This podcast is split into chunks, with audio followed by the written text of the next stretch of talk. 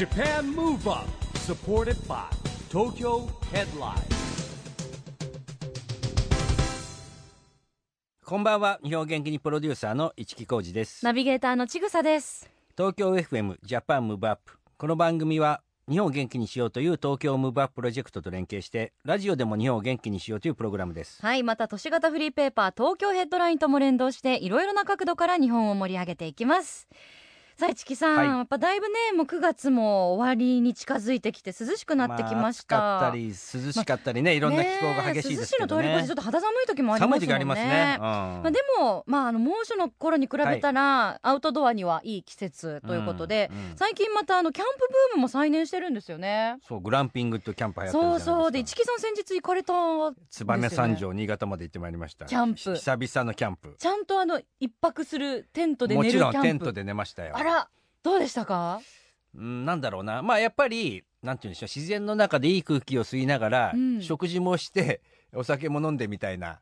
キャンプだったんで、うん、まあテントの中でぐっすり寝てました。いわゆるグランピングですか、それとも通常の？まあグランピングでしょうね、やっぱりあれね。スノーピークって会社のキャンプで有名なメーカーあるじゃないですか。うん、そこのベースがありまして、そこのなんていうんでしょう、本社の向かい側にこうキャンプ場があるんですよ。うん、だからまあ大きいテント張ってもらって。食事はそこでみんなでするんですね。ワイワイガヤガヤ。やっぱりじゃあちょっとグラマラスな感じもあるんですね。で、あとあの寝るところはいくつかキャン分かれてるテントの中にあの寝袋があって寝るんですね。うーん、寝袋なんかも何十年ぶりぐらいに入りましたよ。もうもう市木さん in 寝袋、ちょっと想像しがたいですね。でも朝でも朝はだからなんか本当に小鳥のさえずりとともに起きるじゃないんですけど、でも天気結構悪かったんですよ。で雨が降ってたんだけど、僕らが行った時間だけ雨が上がってて、朝も晴れてたの。あ、素敵。で帰る時になって雨降ってきたっていうね。あ、でもよかったですね、うん、しかも娘さんと一緒にまた行かれた。そうです。仲いいですよね。テントふたりで寝たって本当ですか？娘さんと、はい、娘さんってもうにじゅう代ですよね。にじゅう代ですよ、もちろんにじゅう代後半も。いや、そのにじゅう代後半の娘さんがお父さんとふたりでキャンプでテントでふたりで寝るってよく言われるんですけど、相当多分羨ましいと思いますよ、世のお父様方にしたら。えー、だって遡ると北京オリンピック一緒に行って同じ部屋で寝てましたよ。いや、なんか私絶対父とふたりきりでテントで寝たくないですもん。あ、そう、かわいそうお父さん。もういびきとかもうるさいし、ね、めんどくさいみたいな感じになりますけど、えーえー、いいですね、仲良くね。ありがとうございます。まあ、でも秋の夜長、もしかしたら今まさにね、アウトドアでこの番組聞いてくださってる方もいらっしゃるかもしれません。はい、市木さん、今夜のゲストはどなたでしょうか？今夜のゲストはコピーライターの安部孝太郎さんです。えー、安部さんはですね、埼玉出身のさんじゅうにさい、若いですね。にせんはちねん電通入社、入社にねんめからコピーライターになってるんですけれども、現在はですね、作詞や企画など言葉の力を軸にコンテンツ開発を結構行ってるんですよね。まあ、有名な作品はですね、林修先生のあのいつやるか今でしょのね シーエム を作った方です。はい、今回は市木さんとのいち対いちのトークセッションとなっています。お楽しみに。ジャパンムーブアップサポーテッドバイ東京ヘッドライン。この番組は東京ヘッドラインの提供でお送りします。 Japan Move Up。 それでは今夜のゲスト、コピーライターの安部孝太郎さんです。こんばんは、よろしくお願いします。こんばんは、安部孝太郎です。よろしくお願いします。はい、安部さんコピーライターということなんですが、はい、コピーライターになりたくてなったんですかね。えっと、私はですね、えー、あの広告会社の電通に入社して、はい、最初あの人事に配属されたんですね。はい、えー、なので全くその当時っていうのはコピーライターに自分がなるとかなれるとかってまさか思ってなくて、うん、できっかけはあのちょっとジェラシーというか嫉妬から始まってるんですよ。はい、えーはい、あの人事で学生たちのインターンシップを、うん、はいはい、あの担当することになって、うん、でその学生たちがですね、うん、まあ、あのうちの会社の先輩社員から課題を与えられて、もうキラキラした目で、うん、そうです、プレゼンテーションしている姿を、うん、はい、僕はその後ろから見ていて、で一応それをカメラでビデオカメラで記録してるんですけど、うん、プレゼンテーションが終わるたびに拍手になるじゃないですか。はい、で僕はその拍手してるんだけど、うん、心が全然鳴ってないというか、うん、もうそれは羨ましくてしょうがなくて、彼らの姿っていうのが焼き付くほど、うん、なんか自分の中に、えーえー、あって、はい、それからちょっと自分もやってみたいなっていうところから実はスタートしていて、えー、そこで勉強を始めたって感じですね。はい、でも普通に僕逆に僕も広告会社出身なんですけど、はい、人事部に逆に人事部に行く人ってすごい限られた少ない人じゃないですか。ね、はい、でそういう人は ま, まずね、なんで人事部に行くってなんか適性でこう選ばれるのかなみたいな。いやいや、面接の時なんかそういう会話とかあるんですか？そうですね、あのー、何なんでしょうね、ちょっと多分、うん、その僕が先輩になんで人事にあの配属されたんですかってちょっと聞いてみたときに、うんはいええ、なんか見た感じちゃんとしてそうだしなんかその飲み会とかの幹事とかをやってたのもあって、うん、同期のこう幹事、えー、幹事やったりとかしたのもあって、はいはい、なんか取りまとめてくれそうちゃんとしてそうみたいなところの印象から選んでもらったところはあるみたいですね、えーなるほどねはい、いやあとねそのいちねんで、はいまたその配置転換っていうのもまたまたあんまりないじゃないですか。そうですね。しかもコピーライター。はいはいはい。これこう二重三重の結構壁が見えるんですけど。これは希望出したんですか。あ、そうなんです。あの私たちが当時ですね、にせんはちねんの時だったんですけど、うん、会社のシステムとして、うん、入社いちねんめの、うん、ちょうどいちねんぐらい経った時に、うん、クリエイティブ試験っていうのがあって、はい、それに受かると合格点を取るとあのそのクリエイティブのコピーライターのセクションに移動できるってシステムがあったんですよ。なので僕がそのいちねんめ入社いちねんめの夏ぐらいにすごい嫉妬を感じてから、はいはい、約よんかげつかんぐらいそのコピー年間という分厚いですね、はい、あの毎年の優れた広告を掲載されててる年間を見たりとか先輩社員に課題出してもらったりとか、うん、特訓してもらって勉強も勉強してなんとか突破できたっていう感じでしたね、えー、でもほらなんかこう試験勉強と違いますから、はい、猛勉強したから、ね、評価されるっても世界でもないじゃないですか、はいまあ、だからもともとやっぱそういう感性があったんですかね。もともとなんかその言葉が好きとかその本が好きだったっていうのもあってなんかその執着心とかあと夢中になってたっていうのはありましたね。なるほどね。人事からコピーライターって、はいもしだいぶ年が違うから知らないかも、はいはい、大岩さんって人が昔いてですね、はいはい、僕は実は電通受けたんですけどその時のあ違って人事部の人で、はいはい、何十年もして、はい、なんかこうあれなんだったかな映画のなんか、うんうんうん、審査会かなんかの時に、うんうん、あの人が審査員であっち側にクリエイターとして立ってたんですよ。僕びっくりして、ね、あれあの人人事部ですよね今なんかすごくおしゃれなクリエイターだと思ってはいはいはい、はい、まあでもそういうことってあるんですね。ありますね、えー、でまあね、あのー、やっぱり有名な代表作としてですね、うんうんうん、林先生のいつやるの今でしょっていうのをね、はいはいはいえー、手がけたっていうことなんですけれども、はいね、さっき聞いたこれなんかななじゅうじかんはちじゅうじかんかけてそうなんですあの先生の講義を 聞, 聞いたというあの生徒への劇文編というコマーシャルなんですけど、はい、あのコマーシャルはもう本当実際の先生たちの講義をですね ディーブイディー で見させていただいて、うん、それがもう本当全ての先生含めるとななじゅうはちじゅうじかんがっつり見てですね、はい、そこから先生たちがやはりそのあの人生の教訓というか、はい、そういうものをおっしゃってくださるタイミングがあるとでそこをこうコピーライターがピックアップしていこうっていうような仕事の進め方をしていてで僕とその師匠師匠と一緒に先生たちの講義を見ていて、うん、でその中で偶然林先生の、えー、あの今でしょっていう言葉があってであれがこういや流行語になっちゃいましたからね、ね、流行語になっていくっていう自分自身も、うん、その言葉が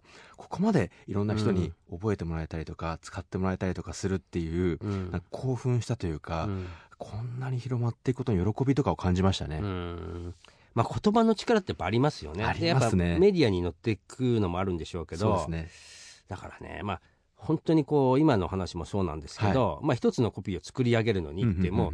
かなりの数考えるわけじゃないですか。今大体いちコピーに対してどれぐらいの案って考える感じですか。そうですねこう本当に若手の時は、うん、もういちあんを決める上でもごじゅうあん、はい、ないしひゃくあんとかを考えていくっていう、うん、そこ書いて並べて選んでいくっていうのをやってましたね、うん、今はやっぱり頭の中でなんとなくこの方向はないかなとかっていうのが見えてくるんで、うん、十数案とかちょっと数は減ってるんですけど、うん、実際に書いてみて並べてみたりとかっていう風にしながら絞っていく感じですね。なるほどね。あの僕あの結構広告会社の時も営業の時代が長かったんで、はいはい、営業って言うだけだからもう早くやってよとか、ね、こんなんじゃダメだよとか言う側だったんですよはいはいはい、はい、でも今思うとこう今なんていうのかな企画書もなんかやっぱりデータとかも大事なんですけど、うんうん、長ったらしいガーッとこう文章なんか見るよりも、はいはいはいはい、こう短いコピーでバッと出て、うんうんうん、補足説明みたいな方がインパクトあるような気がしちゃうんですけどね。そうなんですよね。足し算足し算引きつつ最後に思い切って引き算をして、うんはい、ギュッと絞るっていうのがすごく大事かなと思いますね、うん、なるほどね、まあ、それから安倍さんはですね、はいえー、主催されてます企画で飯を食っていくというテーマのですね、はい、講座も毎年やられてるっていうことなんですけど連続講座なんですけどこれはですね、うん、僕自身がこう企画っていうものを通じてなんか人生が楽しくなっていったなっていう実感があって、はいうん、それこそ人事にいてからコピーライターになってコピーライターでいろんな広告を企画させていただいて、うん、でそれでその中で、まあ、自分自身がちょっとネガティブな状況をポジティブにする力とか、はいうん、ピンチをチャンスにする力とかっていうのが企画にはあるなっていうふうなことを思って、うん、この企画をできる人がもっともっと世の中に増えていくとすごく世の中が面白くなっていくんじゃないかなっていうこともあって、うん、自分一人が毎年毎年頑張っていくんじゃなくて、うんはい、本当こうさんじゅうにんでも数十人でも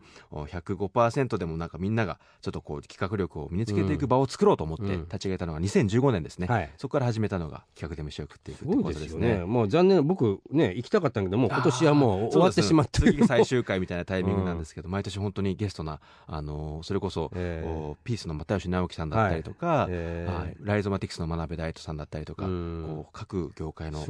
前線を走ってらっしゃる方に来ていただいて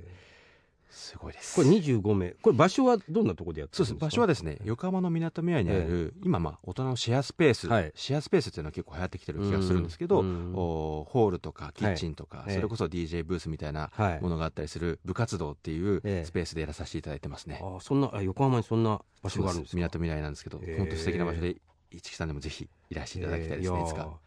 これはねじゃあ残念な今年終わっちゃうっていう来年本当ね来年なんとかまたうちの社員を生かせたいなと思いますよ開催したいと思います、はい、やっぱりこれから本当企画とかアイデアの時代なんでね本当にそうですね、うん、本当にそうやって考え方一つで物事の捉え方が変わったりするんで、うん、いいなと思います、ね、でそんな安倍さんがですね、はい、本も出されてるということでですねここにコピーがあるんですが、はい、また売れてるらしいですねこれがねそうですね待っていても始まらない、えー、始まらない、はい、またこのキャッチーなコピーがいいですね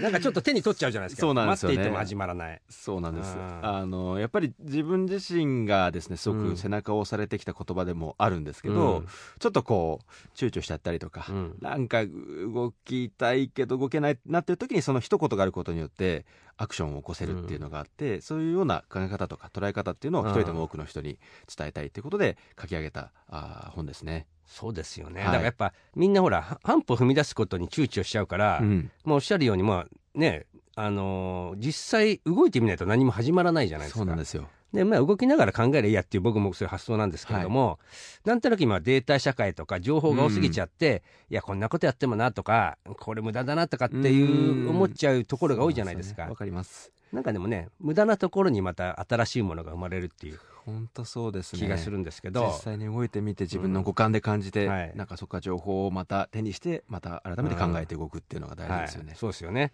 でこの安倍さんのの中で 僕, すぐ、うん、僕もねすぐ興味を持ったところっていうか、はいはいはいはい、まあ、よく今ね巷で言われても エーアイ に取って代わられて仕事がなくなっていくみたいな、うん、ありますね。ことで言うと生き残る、まあこれはどっかのデータですね、オックスフォード大学のデータで言うとソーシャルワーカー、心理カウンセラー、医者、うんえー、聖職者、経営者、小学校の教師、振り付けしてたんだけど、そうなんですよ。ソーシャルワーカーっていうのはいわゆるソーシャルな、僕もソーシャル的な活動してるんですけどそうですね、そういう人は生き残れるんですかね。生き残れますね社会に向かい合ってその中で何ができるかっていうようなことを見つけてらっしゃる方は生き残るとされてますね。これ面白いのはやっぱりフェイストゥフェイスの仕事ですよね、うんうん、人が人と向き合ってその中からあ解決策を見つけていったりとか、はい、人に何かこう癒されたりとかそれこそ刺激を与えたりとか、うん、そういう人は機械とか エーアイ とかになかなか取って変わらないジャンルなのかなと思いますね、うん、なるほどね、はい、まあやっぱりそれとね楽しい未来を作るのが企画であるというですね、うんうん、そうですね、まあだから人間が生み出すしかないってことなんですよね。そう思いますね。逆に人間だからこそ生み出していくみたいなね思いますね、うん、どうやったらこのピンチをチャンスに変えられるかとか、はい、ネガティブな状況をポジティブに変えられるかっていうのはすごく人間的な、あ考えができることなんじゃないかなと思いますね、うんうん。本当ね僕も最近思うんですよ。大変な時代とか大変な状況の時って、うんうんうん、実は変えられるきっかけなのかなって考えると逆にチャンスくれてんじゃないかなっていうふうに思うようになってですね、はい、まあ今日ほら僕と安倍さんも話してますけど、はい、まあ知り合ってまだね、はいえーまあ、いちねんも、ねはい、経ってないじゃないですか、はい、でも年も全然違うんだけど、はい、なんか共感できたりこう学びができて、はい、なんかこう人間的に幅ができていくような気がするし、はいうんうんうんうん、なんかそれによってね、新しいこっちも刺激をもらってですね、発想が出てくるんですよね、はいはい、そうですよね、うん、やっぱり人と人との出会いだったりとか、その中で、うん、あの触発されて何か生み出されていく、うん、共同作業で生まれていくものっていうのは必ずあるはずなんで、うん、そういうなんか出会いの可能性みたいなものをすごく感じますね。そうですよね。まあそんな安倍さんが、はい、今例えば企画っていうこ、を考えるっていうことでいうと、例えばね、どういう環境の時が一番こうアイデアが出たりします？ああ、そうですね。企画考えるときは、うん、やっぱりそのなんかこう物事をすごく見つめていくっていうのは、その対象との距離がどんどん近くなっていくと思うんですよ、うんうん、どんどん考えて考えて煮詰まっていくとどんどん対象が近くなっていくんですけど、うん、ちょっとそれがふと離れた時みたいなものがすごく、うん、あ、なるほど、こういうことかって思うことがあって、うん、なのでちょっと汗をかいてる時とか、なんかこう、うん、僕サウナが好きなんですけど、サウナに行ってちょっとあふと あ, あれってこういうことかもみたいな、うん、ちょっと離れた瞬間、だから近くなって離れるみたいな、そういうことをなんか肉体的になんかこう体感できると、あの思いつけることがある。なんかね、運動して汗流してるとふと思いついたりするんですよね。そうです。それがまさしく脳にとってはすごく心地よい状況なのかなと思うんですよね。ああ、でもそうかもしれないですね、うん、僕もやっぱその今時間があるときは朝こういちにちごキロ歩こうって決めてるんで、はいはいはいはい、休みだ時間があるときはあのちょうどなんていうの、あのこう河川敷のとこ歩くんですよ、はいはいはいはい、音楽聴きながらとか歩いてて、まあ、もちろん汗もかくんですけど、その時にパッといろんなこと思いつくんですよね、うん、いやそれはまさしくいいリラックス状態にあって、うん、だからね、汗をかくっていう何かを出すっていうことにアイデアを出すっていうのも紐づいてくるんじゃないかなっていうのはすごく思いますね、うんうん、ただ問題はすぐ何か書き留めるから忘れてしまうっていうですねそうそう、ところもあるんですよね。書き留めるっていうのがすごく大事ですよね、うん、メモ、本当スマホでも本当メモ残しておくだけでもすごく意味があるんで、そうなんですよね、はい、まあ、そんな安倍さんでございますが、はい、ここでですね、安倍さんから日本を元気にする一曲を伺いたいんですけれども、はい、今日はどんな曲を？はい、えーと、この曲私、はい、あの作詞の仕事もさせていただいてて、はい、あのシンガーソングライターの向井太一さんと一緒に、はい、あの作詞をさせていただいた曲。これ作詞されてるんですか？そうです。それでどうしてもちょっと聴いていただきた、はい、いただきたくて、向井太一さんの曲ですごくポジティブに何があっても前向きでいようと思えられる曲で、はい、えー、空、えー、フューチャリングサルという曲です、はいはい、お聴きください。 Japan Move Up、ラジオで日本を元気にするプログラム、ジャパンムーブアップ。今夜のゲストはコピーライターの安倍光太郎さんです。後半もよろしくお願いします。お願いします。安倍さん、この番組はですね、はい、えー、オリンピックパラリンピックの開催が決まりました、はい、にせんにじゅうねんに向けて日本を元気にしていくために私はこんなことしますというアクション宣言をですね、はい、ゲストの皆さんにいただいてるんですけども、はい、今日はぜひ安倍さんのアクション宣言をお願いしたいんですが、はい、はい、えー、アクション宣言させていただきます、はい、えー、私安倍光太郎はにせんにじゅうねんを目指して日本を元気にしていくために背中を押す言葉を書き続けます。はい、ありがとうございます、はい、字も綺麗ですね、えー、あ、いえいえ、とんでもないです。さすがコピーライター、字も綺麗じゃなきゃいけないですねとんでもないです、はい、ありがとうございます。そうだよね、言葉って大事ですよね。言葉によってこうね、元気づけられたりするわけですから、大事ですね、うん、なんかこうやっぱり言い方一つって捉え方が変わることたくさんあるなと思ってて、うん、そうなんですよね。だから本当ね、僕もそれつくづく最近思うことは、はい、そのさっきのポジティブ発想のところもそうなんですけど、うんうんうん、例えばなんて頼んだりとか説明するときにも、はいはいはい、やっぱり言葉のこう表現の仕方で全然相手の動きが変わっちゃったりするじゃないですか。ありますよね。これ多分上司部下もそうだし、こう仕事のこう、ね、関係先なんかもそうだと思うんですけれども、はいはいはいはい、そうなんですよ。なんかその言葉によって気持ちよくできるようにした方が絶対いいなってすごく思うんですよね、うん、ですよね。ちょっとこうその人がやりたくなったりとか先を向けるような言葉で背中を押してあげるっていうことがすごく大事かなと思ってて、ね、だから面倒くさがっちゃいけないなと思いながら、でも本当これ気をつけてないとね、なかなか、うんうんうんうん、まあ、僕ねお酒飲んじゃってだんだんストレートになってっちゃうから言葉がねそのそういうことも反省したりするんですけども、はい、であの安倍さんはですね、それであの話が変わるんです。オリンピック、はいはい、パラリンピックで注目している競技ってあります？はい、はい、えーですね、僕まず本当オリンピックだとひゃくメートル走の、うん、今日本人日本人選手の、はい、例えば桐生選手だったりとか、うんうん、もう本当きゅうびょうだいにもう記録を伸ばしていったりとか、うん、日本人におけるじゅうびょうだいの壁をこう突破しようとしているところの姿に、うん、本当 れいてん 何秒の世界で戦っているところとか、すごい痺れるなと思ったりとか、うん、パラリンピックでいうと僕は車椅子バスケが、はい、あのですね、えー、漫画家の井上武彦先生が抱えているリアルっていう漫画から、うん、車椅子バスケの激しさみたいなものをすごく感じたりとか注目してますね、うん、なるほどね。今ね ひゃくメートル もこの山形選手がね、 じゅうびょうゼロゼロ、 この間じゅうびょうゼロイチで桐生選手勝ってましたけど、はい、この ゼロ点ゼロいち が大きいじゃないですか。でかいですよね。でこの間見たら ゼロ点ゼロいち ん ゼロ点ゼロいち だからじゅうぶんのひゃく、せんぶんのいちまで出て、はい、あのじゅうびょうゼロゼロの時かな、はいはいはい、きゅうびょうきゅう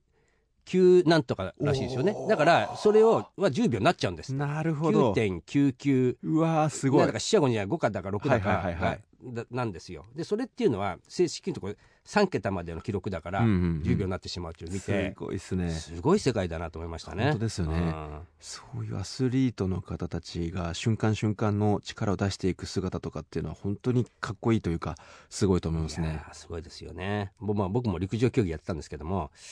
いやだってもう今ね、でもそれもそんなコンマまで出ちゃう時代ですから余計すごいなと思うんですけれども、うんうんうん、すごいですね。まあ、そんなですね、えー、オリンピックパラリンピックにせんにじゅうに行われるわけですけども、はい、ここでね番組的な企画でございます、はいはいはいはい、そこにコピーをつけるとしたら安倍さんがねそうなんです、うん、すごくですね、うん、あの悩みましたね、うん、悩みましたというかどういうふうに考えようかなと思って、うん、一つでも自分なりに答えを出すとしたらなんですけど、はい、今割とやっぱ東京五輪って大きなメッセージですね、うん、スポーツはこう世界や未来を変える可能性があるみたいな部分をものすごく発信されているんですけど、うんうんうん、ものすごくこう自分ごと化していくようなメッセージっていうのが多分今後必要となっていくし、はい、出ていくと思うんで、うん、僕が今時点でこの東京五輪に対してのコピーをつけるとしたらなんですけど、うんえー、にせんにじゅうねん、うん、僕は何に汗をかいてるだろうっていうコピーをつけたいなと思いました、うんうん、みんなにや必ず等しくやってくるにせんにじゅうねんというタイミングに、うんうん、もう絶対五輪を見てなんかこう自分はどうなのかなって思うはずだと思うんですよ、うん、自分は何を頑張れてるかなって、はい、その時に何に対してひたむきになれてるかなとか、うん、汗をかけてるかなっていう部分をちょっと想像してもらえたら嬉しいなっていうことで、はい、僕は何に汗をかいてるだろうっていうようなメッセージかなと思いました ね,、うん、ね、うん、何に汗をかいてると思いますいやもう本当にね、あのにねんごですよね。僕がまあさんじゅう代中盤になっていく中で、うん、やっぱり何かしらの企画を通じてこの五輪に東京五輪に関わっていく盛り上げていくのは何かっていうのをできているといいなというふうなことを願いを、うん、持ってそういうふうに思いましたね、うんうん、なるほどね。そうなんですよ。うんにせんにじゅうねんね、まあ、夏は相当暑いでしょうけどね。暑いでしょうね。もうめちゃくちゃ暑いと思うんですけど何してるかなっていうちょっと楽しみでもありますよね、うん、にねんごの自分が何してるかなっていう。そうですよね。だからしちがつにじゅうよっかから始まって、はい、パラリンピックまで入れると、まあ、くがつ中ぐらいか終わっちゃいますね。ますよね。なな、はち、きゅう、さんかげつ、うん、まあでも始まったらきっとあっという間なんでしょうね。あっという間でしょうね、うん、でも本当すごいだろうなと思う。街の中にその、まあ、世界からね外国の方がいっぱい来ますからね。雰囲気がちょっと変わるでしょうし、うん、すごいでしょうね。お祭りななってくると思いますね、うん。まあね、あのーまあ、そういうですね、えーはい、にせんにじゅうねんなんですけれども、えー、この番組はですねもう一つはそのにせんにじゅうねんに向けて障害者スポーツを応援しようというあの東京都がやってます、うんはい、チームビヨンドという運動がありまして、はいえー、これねどんなことかって、まあ、非常に簡単でですね自分で背番号をつけて登録して応援しましょうという運動なんですね、はいはい、ということでですね今日安倍さんの好きな番号とその理由を教えてほしいんですけども、はいえー、好きな番号がはちじゅうですね。はちじゅう、はい。というのもですね、うん、私学生時代にはちねんかんアメリカンフットボールというスポーツをやっておりまして、はいえー、その背番号がはちじゅうだったんですね、えー、でそのやっぱりはちの末ひが広がりの数字が好きだったのと、うんうん、自分がなんて言うんでしょうね、まあ、あのラインっていう人とぶつかるポジションですね、はいえー、をしてたんですけどその背番号が数の大きい数字っていうのを選ばないといけないっていうのがあったんですけど、えー、その時にやっぱはちがつく数字ではちじゅうっていうのを選びましたね、えーえーこれアメリカンフットボールもねいろんな話題を今ありますけども、ね、いろんなニュース出てますけど、まあ、体力そこでやっぱりいっぱいこうついたんですかね。体力あのその中で先生から、うん、その顧問の先生が体心技っていう言葉を教えてくれて、はい、体心技体じゃなくて、ええ、体心技だというふうにまずやっぱり健全な体っていうものを作ることが健全な心っていうのを生むっていうふうなことをすごく教えてくださったことを今でも覚えてて、まあ、健康がすごく大事っていうのは今でも思ってますね。そうですよね、うん本当そうなんですよね。もう僕も日々反省してますよあの、ね、飲みすぎちゃいけないと思いながら、うんえー、そういうことがあってでまた、はい、逆にそのために運動したり汗かいたりってねそうですねするんで、まあ、毎日が修行みたいなもんですよねそうですね、うん、でもあのーはいね、さっきも出ましたけどパラスポーツの思いや印象ということでは車いすバスケ、うんうんうんうん、そうですね、うん、車いすバスケはものすごくやっぱり自分自身があのそうやって漫画を通じてしてたっていうのもあるんですけど、うんうん、やっぱりなんて言うんでしょうね、そのパラスポーツの中の魅力や面白さっていうのが必ず一つのスポーツずつあると思うんで、うん、そういうところを見つけて、えー、僕も見つけて言葉にして、うん、いろんな仲間と共有したりとか発信していきたいなっていうのは思いはすごくありますね、うんうん、なるほどね。まあ、あのそんな安倍さんでございますが、はい、これからの、まあ、まだまだ若いんですけどね、はい、これからの夢って何かあります？はい、えー、っと僕がやっぱ言葉っていうものを、うん、いかに残り続ける言葉っていうのを、うん、世に何て言うんでしょうね、生み出して送り届けていけるかっていうのを思ってて、ひゃくねん残る言葉を残したいと、はい、作りたいとかっていう思いがちょっとあってですね、うんうん、今だとなんかこう歴史に残っている言葉で、うん、例えばええじゃないかっていう言葉があったりとか、うんうん、それこそあの都市伝説なんですけど、夏目漱石さん、漱石さんが I love you を月は綺麗ですねと訳したっていうような話があったりとか、うん、そういうふうにちょっとこう後世に残るような言葉っていうのが、うん、少しでも自分が関われたらなと思ってて、うん、それこそあの今でしょっていう流行語もそうでしたけど、うん、なんかこうみんなの中で使われていったりとか、うん、思い出に残る言葉っていうものを一つでも、ね、残り続けていく言葉を作りたいっていう夢がありますね、うん、なるほどね。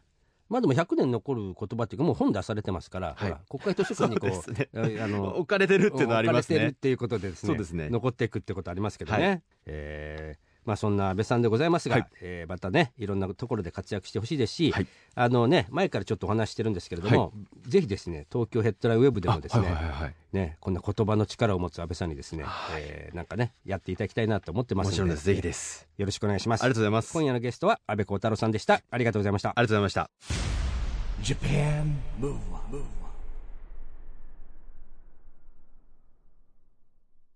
今日はコピーライターの安倍光太郎さんに来てもらいましたけども、いや、企画で飯を食っていくとかね、言葉の力っていうのはね、本当に勉強になりますね。もうはたちぐらい違いますけども、結構刺激受けててですね、ぜひですね、来年のですね、えー、安倍さんがやってる企画で飯を食っていく講座、これね、うちの社員を生かしてみようかなって思うぐらいです。もう本当にね、えー、言葉の力って大事ですよね。はい、またぜひ番組に来ていただきたいですね。今度はぜひ私もお会いしたいなと思います。さあ、そしてここで毎月だいにげつようび発行のエンタメフリーペーパー、東京ヘッドラインからのお知らせです。東京ヘッドラインのウェブサイトでは、ウェブサイト限定のオリジナル記事が大幅に増加しています。ドリームあやさんのフォトコラム、フォトバイあや、エグザイル哲也さんのダンスの道、ジェネレーションズ小森隼人さんの小森の小言など、著名人による連載記事が充実していますよ。それ以外にも、スポーツ専門フォトグラファーチームアフロスポーツのプロカメラマンが撮影した一瞬の世界をカメラマン本人が解説するコラム、アフロスポーツのフォトインパクトなどが非常に好評です。これらの情報をいち早くゲットしたいあなたは、ツイッターの東京ヘッドラインアカウントフォローしてください。紙面の発行のお知らせやイベント告知、プレゼント情報などもアップしています。ということで、ジャパンムーブアップ、今週はそろそろお別れの時間です。次回も元気のヒントをたくさん見つけていきましょう。はい、にせんにじゅうねんに向けてますます日本を元気にしていきましょう。はい、ジャパンムーブアップ、お相手は市木浩二とChigusaでした。それではまた来週。ジャパンムーブアップ、サポーテッドバイ東京ヘッドライン。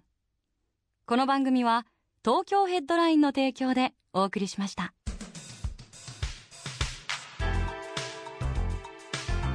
Japan Move Up.